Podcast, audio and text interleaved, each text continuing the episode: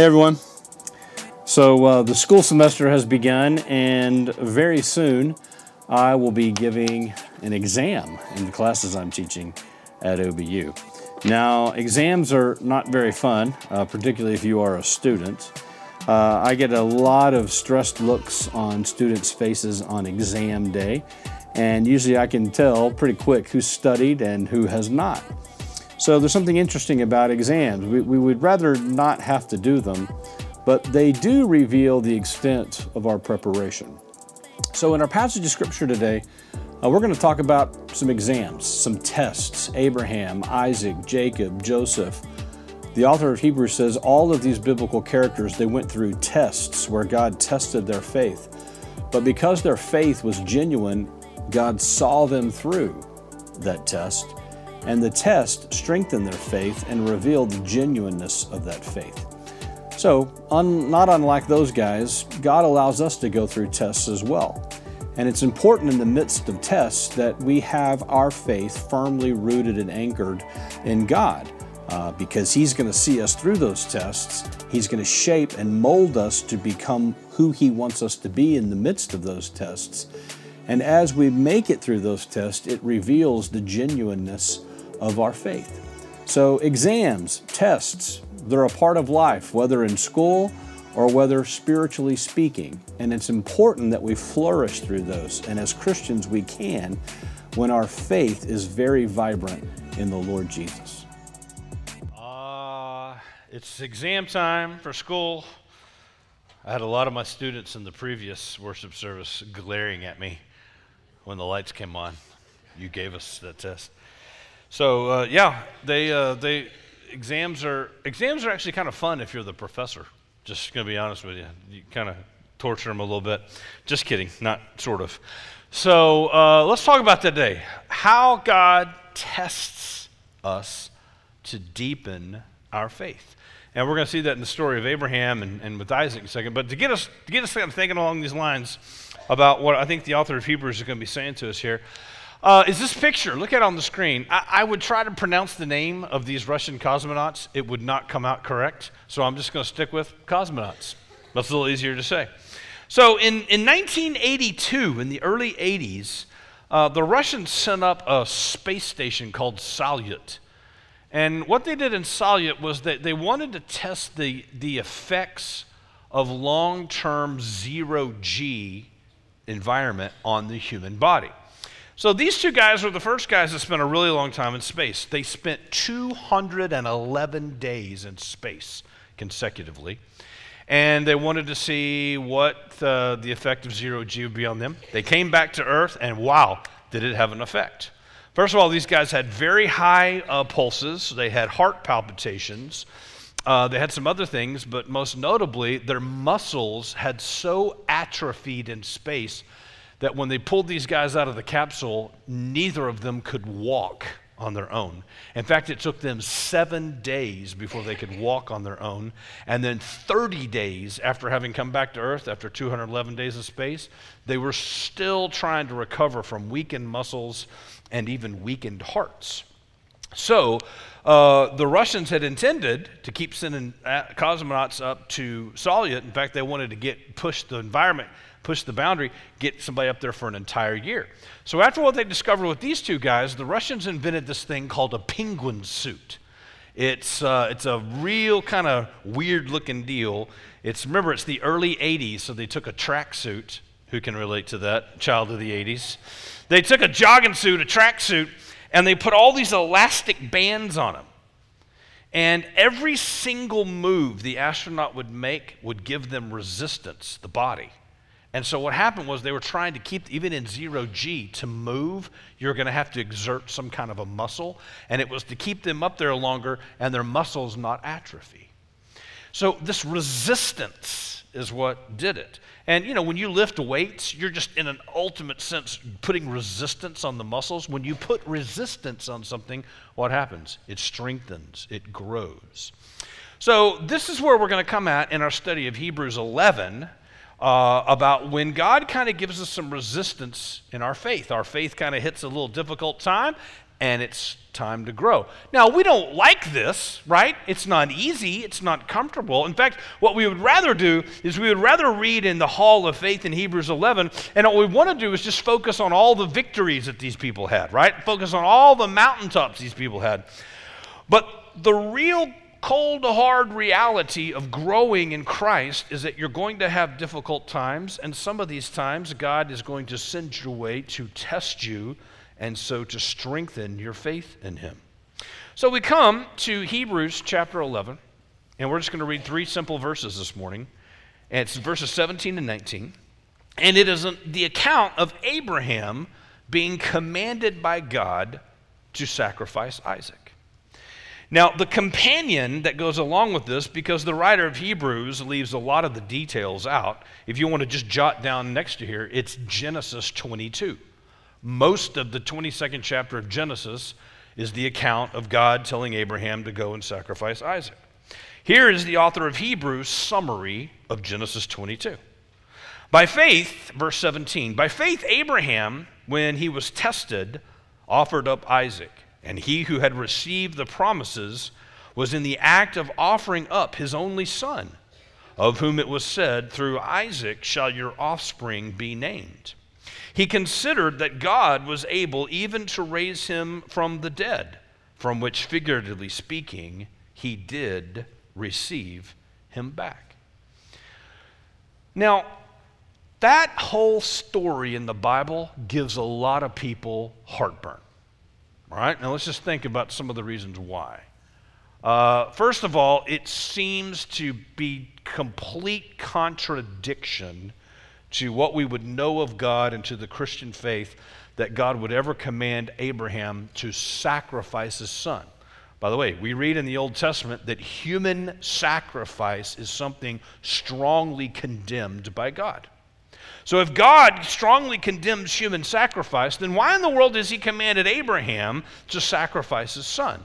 Now, let me just park right here for one second. I'm going to jump off the sermon. I'm going to jump onto my soapbox. I'm going to try to jump back off of it. But just real quick, I'm going to chase this rabbit down the hole. Uh, man, I get tired of reading people that read the story of Abraham and Isaac and go, aha, see, all this stuff in here is made up. Because this is just a total contradiction. Over here in the Old Testament, it says that you're not supposed to sacrifice humans, and yet over here in the Old Testament, God is commanding Abraham to sacrifice a human. So that just goes to show you all this is made up. Now, listen to me, look at me.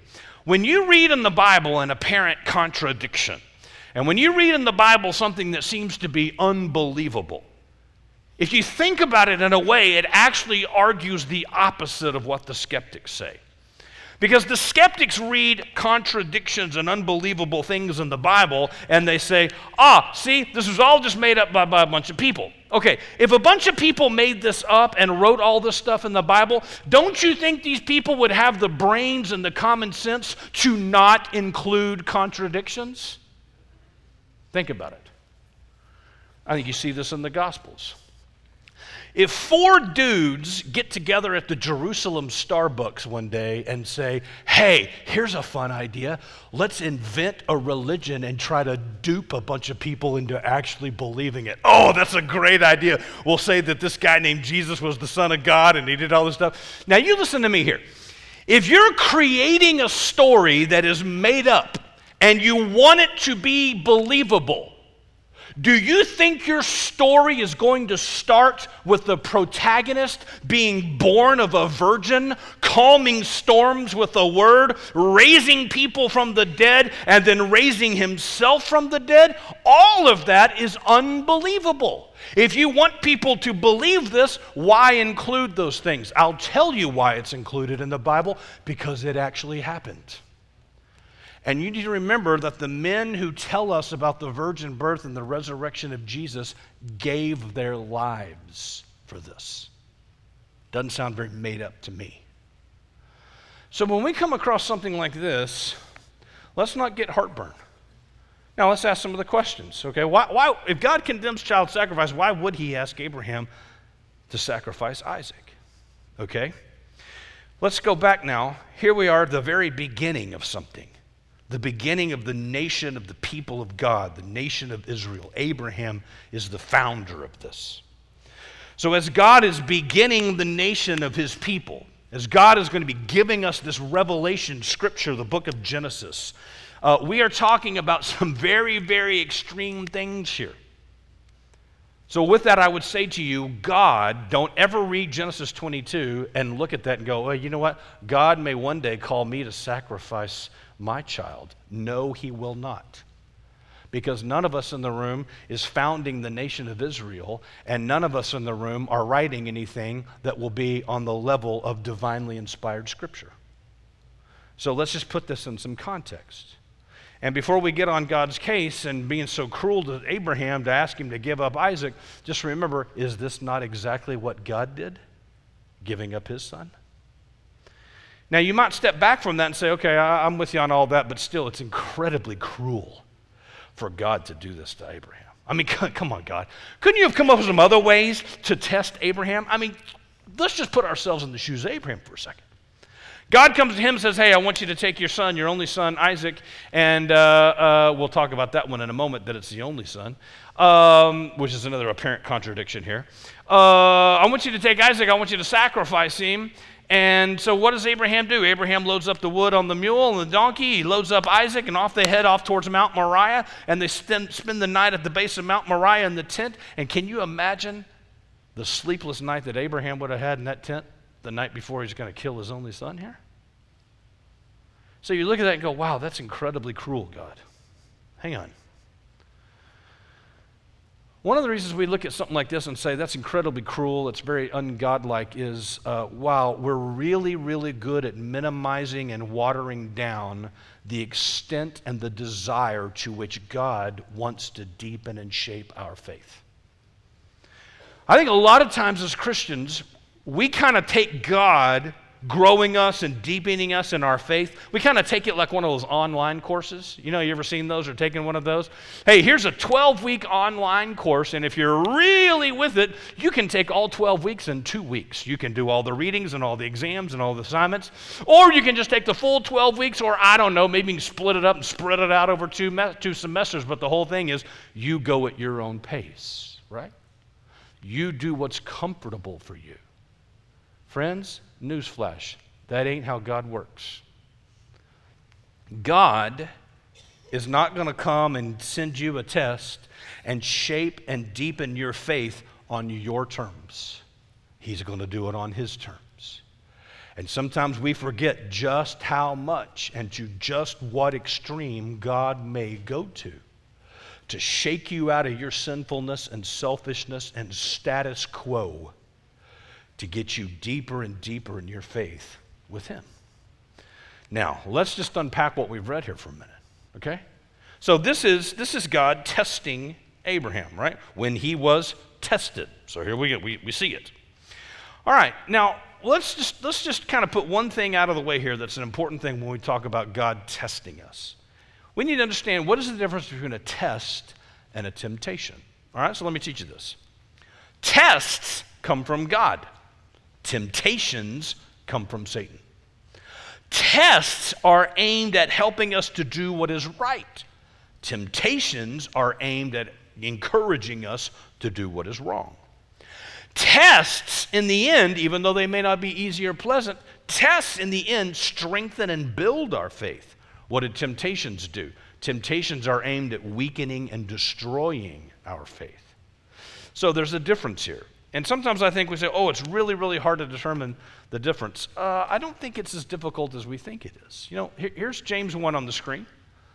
Let no one say when he is tempted, I am being tempted by God. For God cannot be tempted with evil, and he himself tempts no one. So God's not going to do anything in your life that's going to cause you to, to, to have a weaker or diminished or destroyed faith. God's plan for you, God's working in you, is always to strengthen and build you up, never to tear you down. So we have to remember that. Now, one of the things where we might get a little bit confused about a test and temptation, you've probably seen this in your life, like I have. Let's say you have a season of sin. Let's say you've done something wrong. You, you, you're, you're disobedient. And now the, the hard thing that you're going through is actually the consequence of your sin. And so sometimes we might look at this difficult thing and say, oh, wow, it's okay. This is God testing me. When in reality, if I am honest, I will understand hey, no, this is not God testing me. This is me suffering the consequence of my sin. And if you are honest and realize, wow, yeah, I, I, I, was not being, I was not being obedient, I have sinned, I'm in the middle of this, this consequence of it. If you're there, then simply repent of your sin. Repent of that and obey the Lord. But look, if we're committed to God, and we understand the differences between a test and a temptation, who is behind them, and what the ultimate goal of them is, well, then I think it's, it's not as hard to distinguish the two as we think. Now, here's another one. Why does God give us tests? Well, He does so because He wants us to be close to Him. And many times it is in the midst of the test we find ourselves closest to God. You agree with that? You, you've been there before, right? You're going through a real struggle, some kind of test. I mean, why does God bring these tests in me? To shake me from my self sufficiency, self reliance, and independence, and to move me to dependence and reliance upon Him, not on myself. Now, what's fascinating to me is just, just think about this.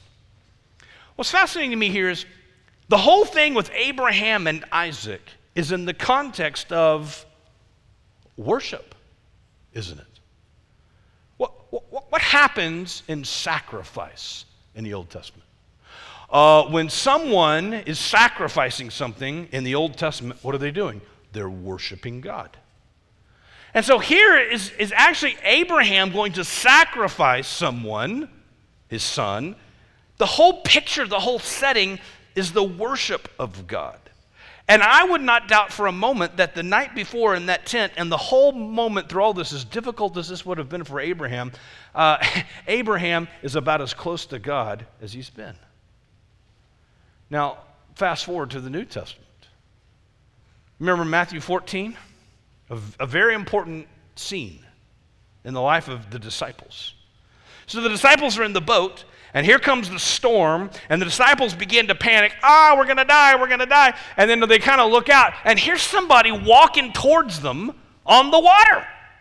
And at first it's like, oh, it's a ghost. I mean, not only are we going to die, but we're going to be haunted by a ghost. It's doubly bad.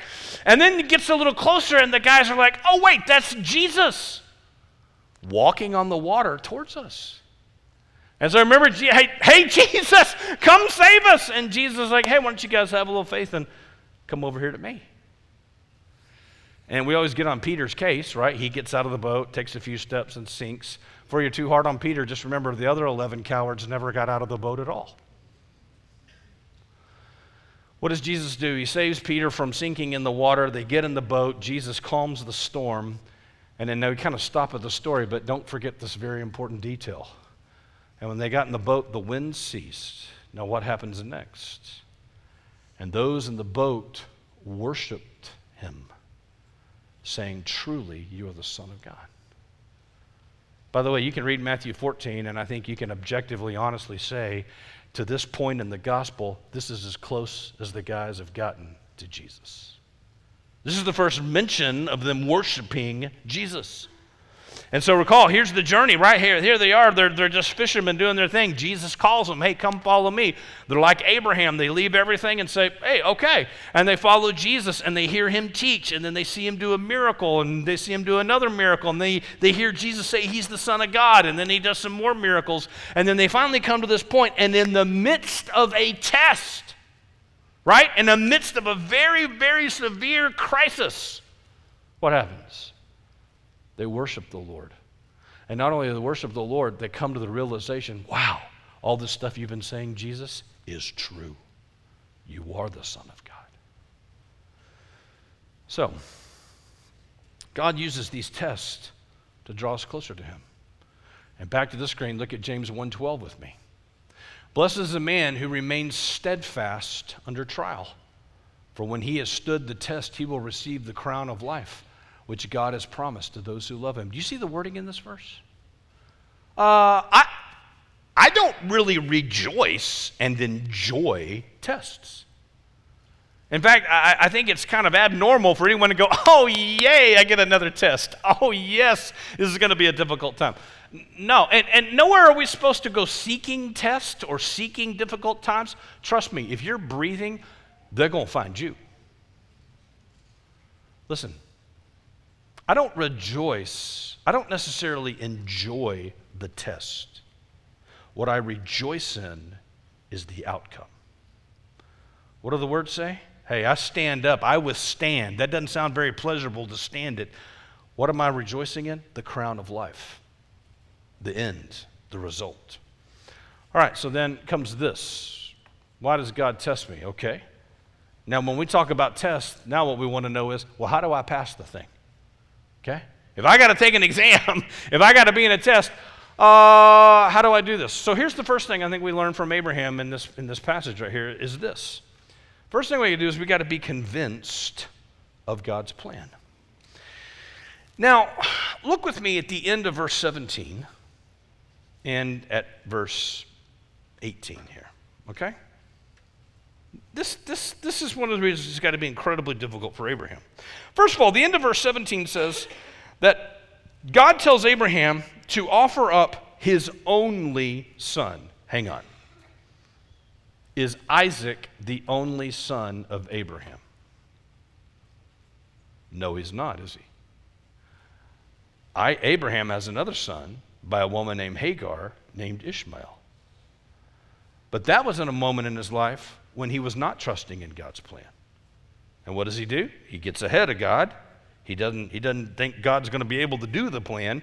So he says, God, I'm going to take matters in my own hands, and I'm going to take Hagar and sleep with her and have a son with her. And remember, we talked about this a few Sundays ago. When you get out in front of God and you don't trust God's plan, uh, sometimes we tend to have Ishmaels in our life. So now Abraham is trusting in God's plan. But what's the catch, okay?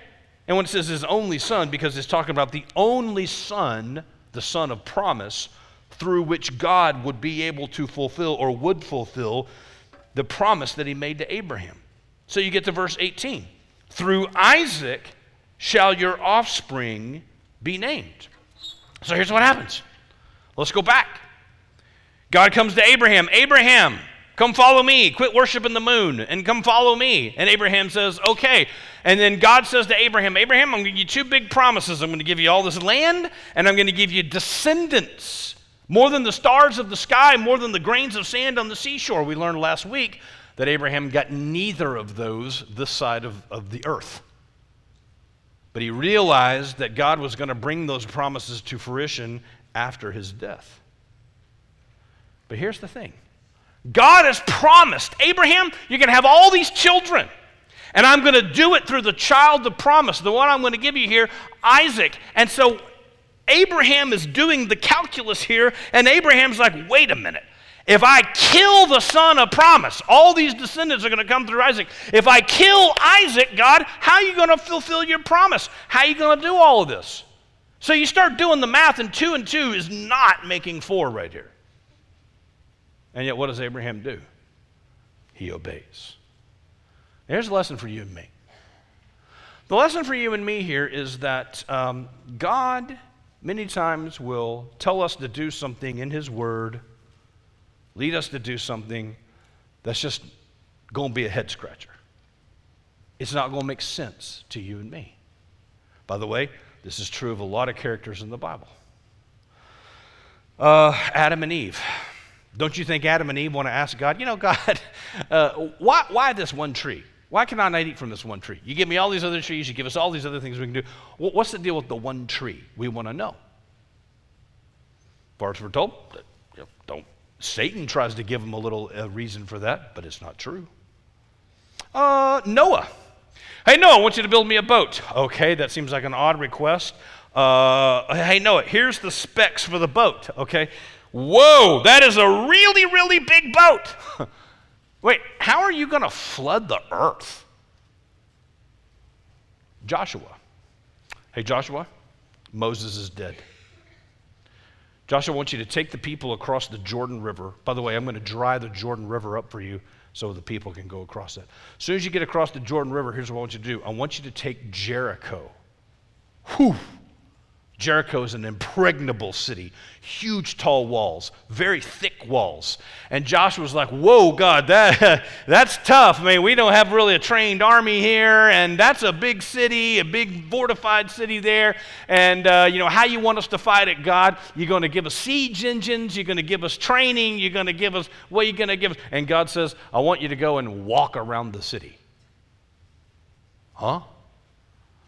I want you to walk around the city and then I want you to just quit for the day. And then I want you to get up the next day and I want you to walk around the city again. By the way, I want you to do this for six days in a row. And on the seventh day, I want you to walk around the city seven times. Now, don't you know to Joshua, that's a bit of a head scratcher? And what do these people do? They obey. Now, let's just put some application on that. Listen to me. Following God and obeying the Bible means it's going to challenge you and bring some kind of friction, resistance, contradiction to your life. It's going to.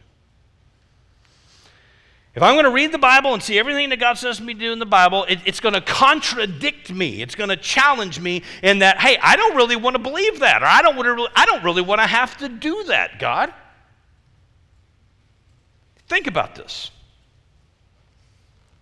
What if everything in the Bible was easy to obey? Right? Let's, let's just face it. Would we not get a little long easier in the world? Would it not be a little easier to be a Christian today? Would there be as much conflict between the culture and the world and the church if it didn't have a couple of verses of, of, of, scripture and passages in this book? You know, if it said right over here that this was not a sin, and if it said this was not a sin, and it said this was not a sin, you know what? It'd be a whole lot easier to get along in the world. And if I read the Bible and it's not challenging me to die to self and to, and to live to Christ, it would be a lot easier. But listen, if the Bible has no challenge, if it has no thing that contradicts our thoughts, our selfishness, or the world, then what do you get? You get nothing but easy street and you get zero G. And you get a bunch of Christians living in zero G, and what happens? They become atrophied and weak. This book right here has got a lot of tough things in it. It's got some things that we just almost wish there weren't in there. But here we are. Now, you look at me, and I'm going to tell you something about this book, and I want you to remember this. There is nothing in this book that is up for debate. What is up for is for us to obey it, even when it doesn't make sense, and even when it makes life hard sometimes. That's what we are called to do. Now, you just, you just think about this. Now, let's put this on some human terms. To really have a relationship with someone, there almost has to be a little bit of this contradict challenge thing. I need people in my life, and I need people I work with that can challenge me and give some resistance. I need people that I trust enough and hopefully I am humble enough to listen to. I need people that will not just be yes men. I need people that will look at me that I work with, people around me, people that'll say, hey, you know what, that's not a very good idea. Hey, I don't think you should have said that. I think we need to, you know, I, I need that in my life. And if we didn't, if everything was just super smooth and easy, would we really have a relationship that's growing and healthy? Think about your, think about your spouse. Think about a married couple. Right? Uh, if you're married in here and you've never had any conflict, it's been nothing but smooth, easy sailing in your marriage, raise your hand. Mm-hmm. But think about it. What if everything with my wife was just super easy? I mean, my wife and I never had a disagreement. My wife and I never had any kind of conflict. And, you know, and my wife never once kind of put me in my place or kind of contradicted me or kind of challenged me. I need my wife to do that because last I checked, I'm not perfect. I'm far from it. And this is what gives my wife and I relationship. If my wife and I never had any kind of conflict, never had any, any hard thing to go through, if it was just zero G the whole time, would we really have a relationship? You remember that novel that came out in the 70s called The Stepford Wives? Y'all remember that? And the, the husband and wife, they moved to Stepford, Connecticut, a small town. And the lady of the couple that's come to town, she starts to get to know the other ladies in Stepford, Connecticut, and she realizes real quick something ain't right with these women in this town. Because they always have a smile on their face, they never have a down day, they're always happy, they're always chipper, and they always just walk and flit and float around like uh, June Cleaver, right? If you don't know who Cle- June Cleaver is, ask somebody in the room my age or older, okay? And finally, you get to the end of the book, and they made a couple of movies about this too. But you get to the end of the book, and the lady realizes, oh my goodness, all these women are robots. One of the men in town worked for the animatronics at Disney, and the men in Stepford, Connecticut, have actually invented, they've, they've fabricated robot wives to make their lives as easy and pain free as possible. As a result, they're robots, meaning they have no relationship with their wives. So, friends, God's going to challenge us. His word is going to go against the grain of the world and the culture and what we might think. And that's okay. Here's the next thing I got to be convinced about God's plan. I got to trust it. Here's the next thing, though. I got to be convinced of his provision. So you look at verse 18, look at verse 19. Look at this. Or, or let's wait on that. Let's just draw this, let's just draw this from Genesis 22. If God has a plan for me, and the plan is not that I'm healthy, wealthy, and wise. The plan is not that I'll be undefeated on my football team. But the plan for me is to die to self and grow deeper in my faith. The plan for me is to have salvation and eternal life. This is God's plan. All right, what is God going to give me to get me from point A to B? Okay, if the plan is challenging, which we've already said, then God's going to have to kind of help me out. He's going to have to give me some provision, right? And man, this is so wonderful. This is, this is how this works out great. Well, watch this. You go to Genesis 22, very important. When you're studying scripture, man, just get all the words. When you go to Genesis 22, they get up there to the Mount Moriah. They're going to set things up for the sacrifice. And Isaac looks at Abraham and says, How's this going to go down, Dad? By the way, another little soapbox to chase. Let's give Isaac a little credit. Remember, in Genesis 22, Isaac is 15 years old. He ain't six or seven. And you remember, how old is Abraham? 100 passed in the rearview mirror long time ago. You think a 15 year old boy can get away from a 115 year old man? Probably so. I think there's a, some kind of faith on Isaac's part in here. But when Isaac looks at Abraham and says, Okay, Dad, how's this all going to go down? Remember Abraham's response? Abraham does not say in Genesis 22, um, There will be a ram, or God will provide a ram. You know what he says? The words are very important. He says, God Himself will give us the ram himself. And when Abraham says, God himself will provide, he doesn't realize it, but it's a giant flashing neon arrow to Jesus. Hey, God's plan for you is to have salvation and eternal life. There's only one provision that can give you that, and that is faith in Jesus Christ. If Jesus does not come to this earth and die on the cross for our sin, then the provision is not there for us to have the fulfillment of God's plan. Now, do you see how all this just dovetails so beautifully in the whole book of Hebrews now? All right, so what's happening? What, what, God Himself. Look, do you think you can go to any ideology or any person or anything on this earth and get better provision for yourself than from God?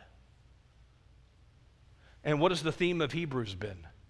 There is no one, there is no thing, there is no ideology, there is no religion that is greater than Jesus. Why would you want to turn back to the provision of selfishness and worldliness? Why not keep focusing on Jesus, who alone can provide for you the provision to fulfill God's plan for you? So we have Psalm 34. Oh, taste and see that the Lord is good. Blessed is the man who takes refuge in him. And he, he, here comes our problem. I think a lot of us have kind of started down this journey of faith in God, and we kind of tasted God, and we said, oh, you know what? God is good, but I don't know if He's as good as something I had before I came to faith in Christ. One of my classes in the Trinity at OBU, I've been teaching them a lot about Augustine. This is a somewhat kind of famous thing that, that Augustine wrote. I, I don't know how to say this in church and in private company, I mean, uh, uh, uh, appropriate company, whatever. But let's just put it this way before Augustine came to faith in Jesus, he was a ladies' man. He liked the ladies. I can hear my wife laughing. Thank you for laughing at that. By the way, eh, eh, never mind. Here's what he said. Look what he said. Look, look what he said. As I prayed to God for the gift of chastity, I had even pleaded, Grant me chastity and self control, but please, not yet. Thank you. That's funny. You should laugh at that. Hey, God, I want this. I want to be pure, uh, but not yet. See what it says. I was afraid that you might hear me immediately and heal me forthwith of the morbid lust which I was more anxious to satisfy than to snuff out. Do y'all see what, do y'all see what Augustine says? What does he say? Hey, God, you're good, but you're not as good as this. That's what he's saying. And man, that just hits us right where we live, does it not? How many times here I am, I'm going through this test, I'm going through the struggle, I'm trying to die to self, I'm trying to get deeper in my faith. And what do we do? God says, here's, here's the provision in Christ. Here's the provision through faith. And we say, yeah, that is great. Your word is great. Prayer is great. All these, all these wonderful things are great. But here's the thing I'm wondering if it's really as great as my lust or my you name it. And so I come back. Ain't a thing, ain't a thing, ain't a thing you will ever find or experience that is better than what God gives to you. And so here's the last thing. Well, let me, I, I forgot this. 10 years ago, February, the youngest guy to ever win the Daytona 500, 20 years old in one day, Trevor Bayne wins the race, biggest race in NASCAR, goes to the press conference, says this to the reporters Until we realize that Christ is our only satisfaction, we will continually be lusting for more of something that will never satisfy. When I read that quote, I remember then thinking, Hebrews, Hebrews, book of Hebrews. You can go back and chase all this stuff you want to that you think's good. It's going to be ash in your mouth until you turn to Christ. Here's the last thing his plan, his provision, his power. Now, verse 19. So, verse 19. So, Abraham says he considered, he thought about it, he, he worked through it, right? He considered that God was able even to raise him from the dead, from which, figuratively speaking, he did receive him back. So, Abraham's doing the calculus here, right? He's trying to do all the, the math on this. Now, wait a minute. If I kill Isaac, how in the world can God fulfill his promise? But he is so convinced of God's plan and so convinced of God's provision that he thinks, I'm going to go to the top of Mount Moriah. I'm going to plunge this knife into this kid's chest. And the only possible way that God can still be true to his promise after I've killed Isaac is to bring him back to life. And before you go default into, well, I would have killed my son too if I knew that God was going to raise him from the dead, uh, this was not easy. He considered, he weighed all this. This is still a massive step of faith. But at the end of the day, Abraham believes God's plan is what's best for him. He believes God's provision is going to provide for him. And he believes that God has the power to do this. You know? How many of us, we get in the middle of a tough time and we think, God, can you really get me out of this? God, are you really going to work something in this? Do you, do you really have some kind of purpose in this? So I had a good story to tell at the end, but I'm kind of out of time. So I want you, everybody just look at me, and I'm, I'm just going to end it with this statement. You ready? Here's what we learned from Abraham. Here it comes. listening? What we learn from Abraham sacrificing Isaac is this God is going to test you with the thing you value the highest to strengthen you to love him the most. If I could go back and ask Abraham, Abraham, what did you value the most? He'd probably to tell you that boy, the child of promise. And God's going to test him on the thing he values the most to strengthen his faith to love God the highest. Let's pray to God. Father, thank you so much for this passage of Scripture. And thank you for the way it teaches us and encourages us, God. Lord, tests are, tests are hard. They're not easy, they're difficult. But Father, the fact that you're testing us is just the reminder that you, you love us and want us to grow in your plan of us being more like your Son, Jesus. So, Father, I want to pray for anyone listening to me today that has not made a commitment to follow Jesus by faith.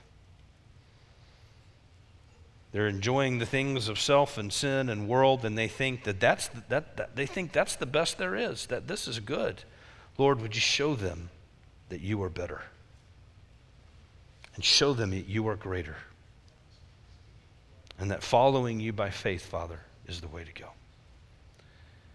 And we pray, Lord, for those of us on this journey of faith that we would not lose hope in the midst of a test.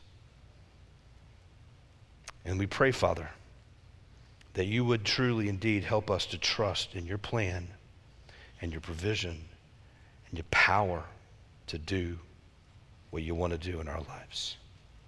We ask this in Jesus' name. Amen.